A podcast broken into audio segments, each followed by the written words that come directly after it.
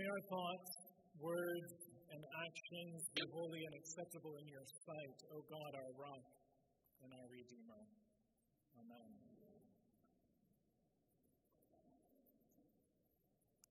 In our gospel lesson from Luke that we just heard, we find Jesus wandering through the borderlands between Samaria and Galilee.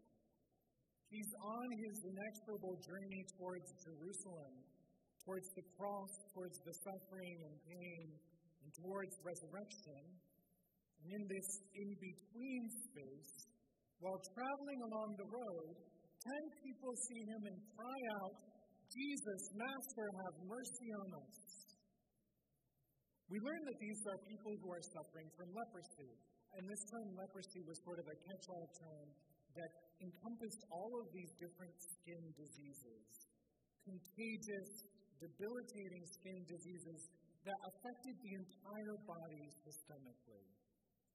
And while these physical symptoms were undoubtedly unpleasant, the suffering was even more compounded because of the removal from community. These people weren't allowed to stay in the town. They weren't allowed to stay with their families. They weren't allowed to work. They weren't allowed to go to celebrations.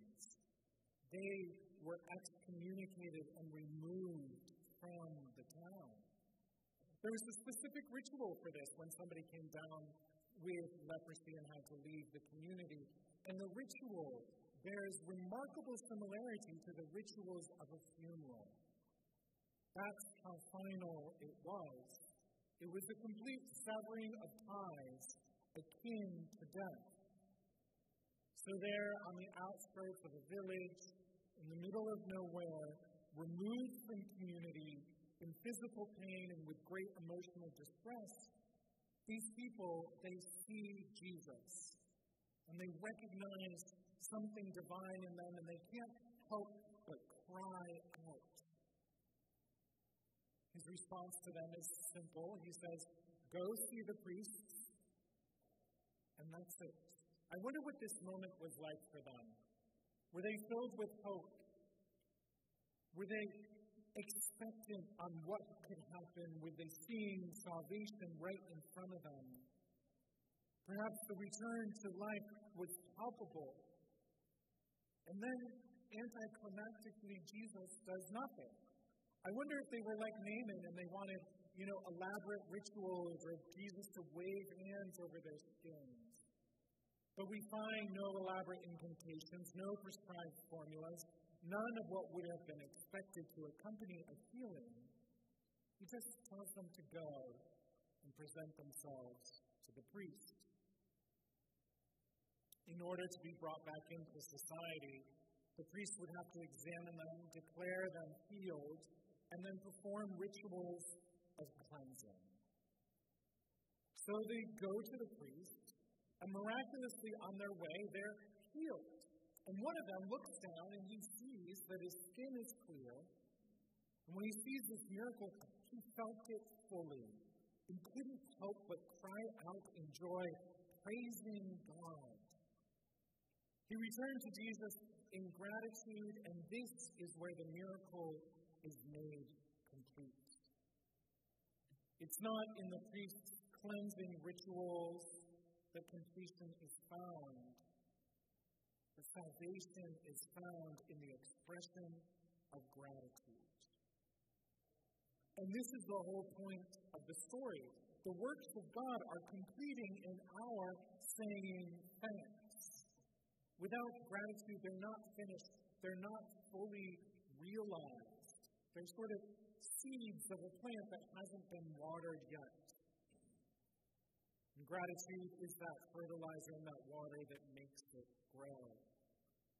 The Swiss theologian Francois Bovon, in writing about this passage, he describes it as this The second part of the story, the peak of the narrative, invites the reader to discover the truth that if one's faith is not accompanied by gratitude, but remains unidimensional, it is not true faith.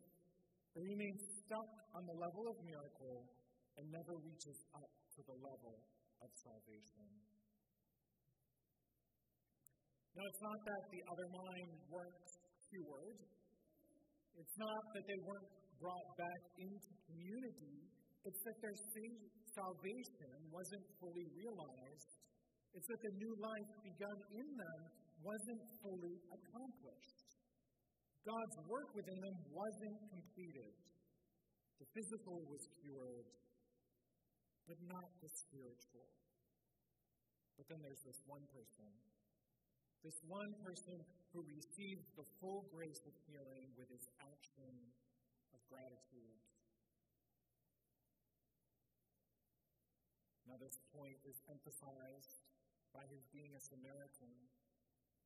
The unlikely person, the one who wasn't like all of the others, the one who didn't have all of the right steps to follow and all of that. Because it's reversed our expectations here, it points out it's about gratitude. It's not about being the right thing or doing the right thing. It's about having a thankful heart. God's work and our faith is made complete in our gratitude. So, how do we express gratitude as the community of Trinity Church and as individuals? I think for me, the most obvious way is by gathering around this sacred table each week. How often do we think of what we do here as giving thanks, as expressing gratitude? But that's what it is. If you look in your bulletin, it's called the Great Thanksgiving. The word Eucharist we use comes from the Greek word Eucharistia, which means thanksgiving. If you listen to the Eucharistic prayer this morning, see how many times the word thanks is used. Coming here, coming to this table, this is a way of prostrating ourselves like that man did at the feet of Jesus and saying, Thank you. In the first century, there was this writing called the Didache, or the Teachings of the Apostles, and it was circulated around all of the churches, and it's one of our first examples of the Eucharist outside of the Scriptures. And do you know the post communion prayer is actually longer than the entire Eucharistic prayer? We have quite the opposite now, but their emphasis was on the saying of thanks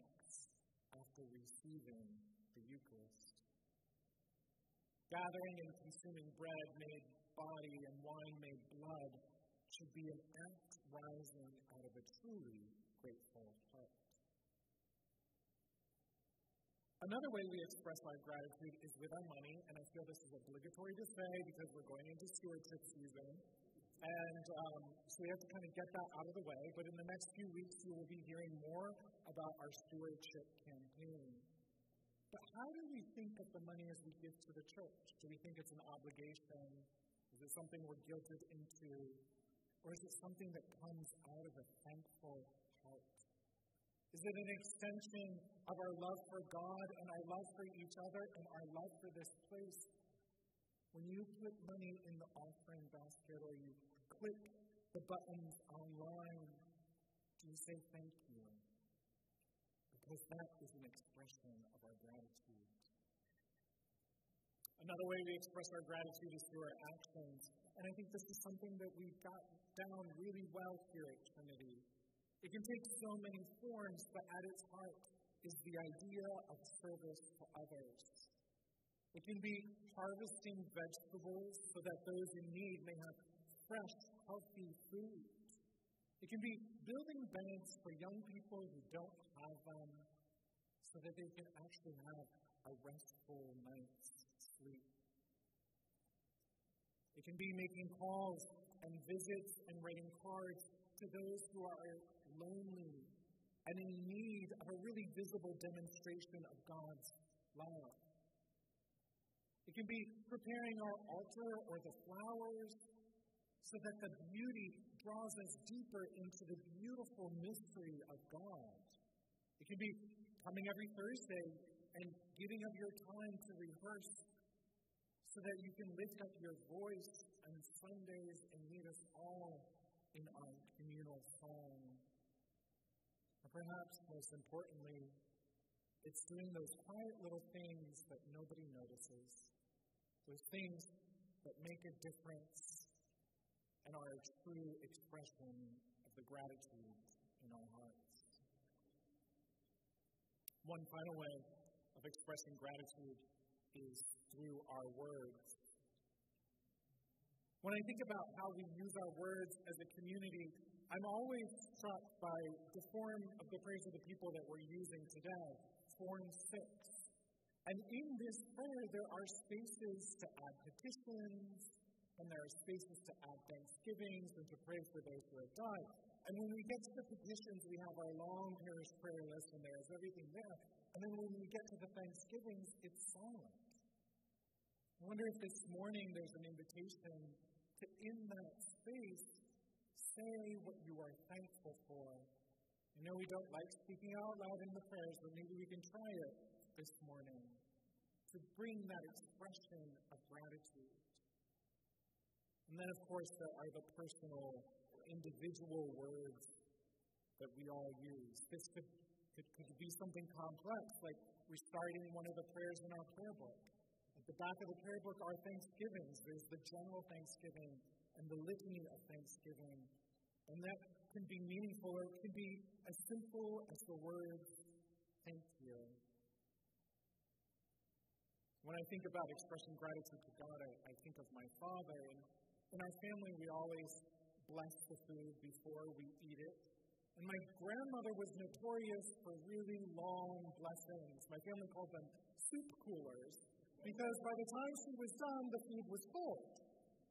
And I don't know if it's a reaction to that, but my father, when he blesses the food, his blessing is just simply, thank you. That's it. Just two words. That's all we need. I try to end every night with those simple words Thank you. Thank you, God. Only one returned. Only one came back to express gratitude, and it was the one whom we would not expect. But yet, God's miraculous work was made complete in him through this action. So let us join this Good Samaritan. May our words this morning and tomorrow and the next week and the next month be shouts of praise and thanksgiving. As we prostrate ourselves at Jesus' feet, we may we experience the completeness of God's work each and every day of our lives.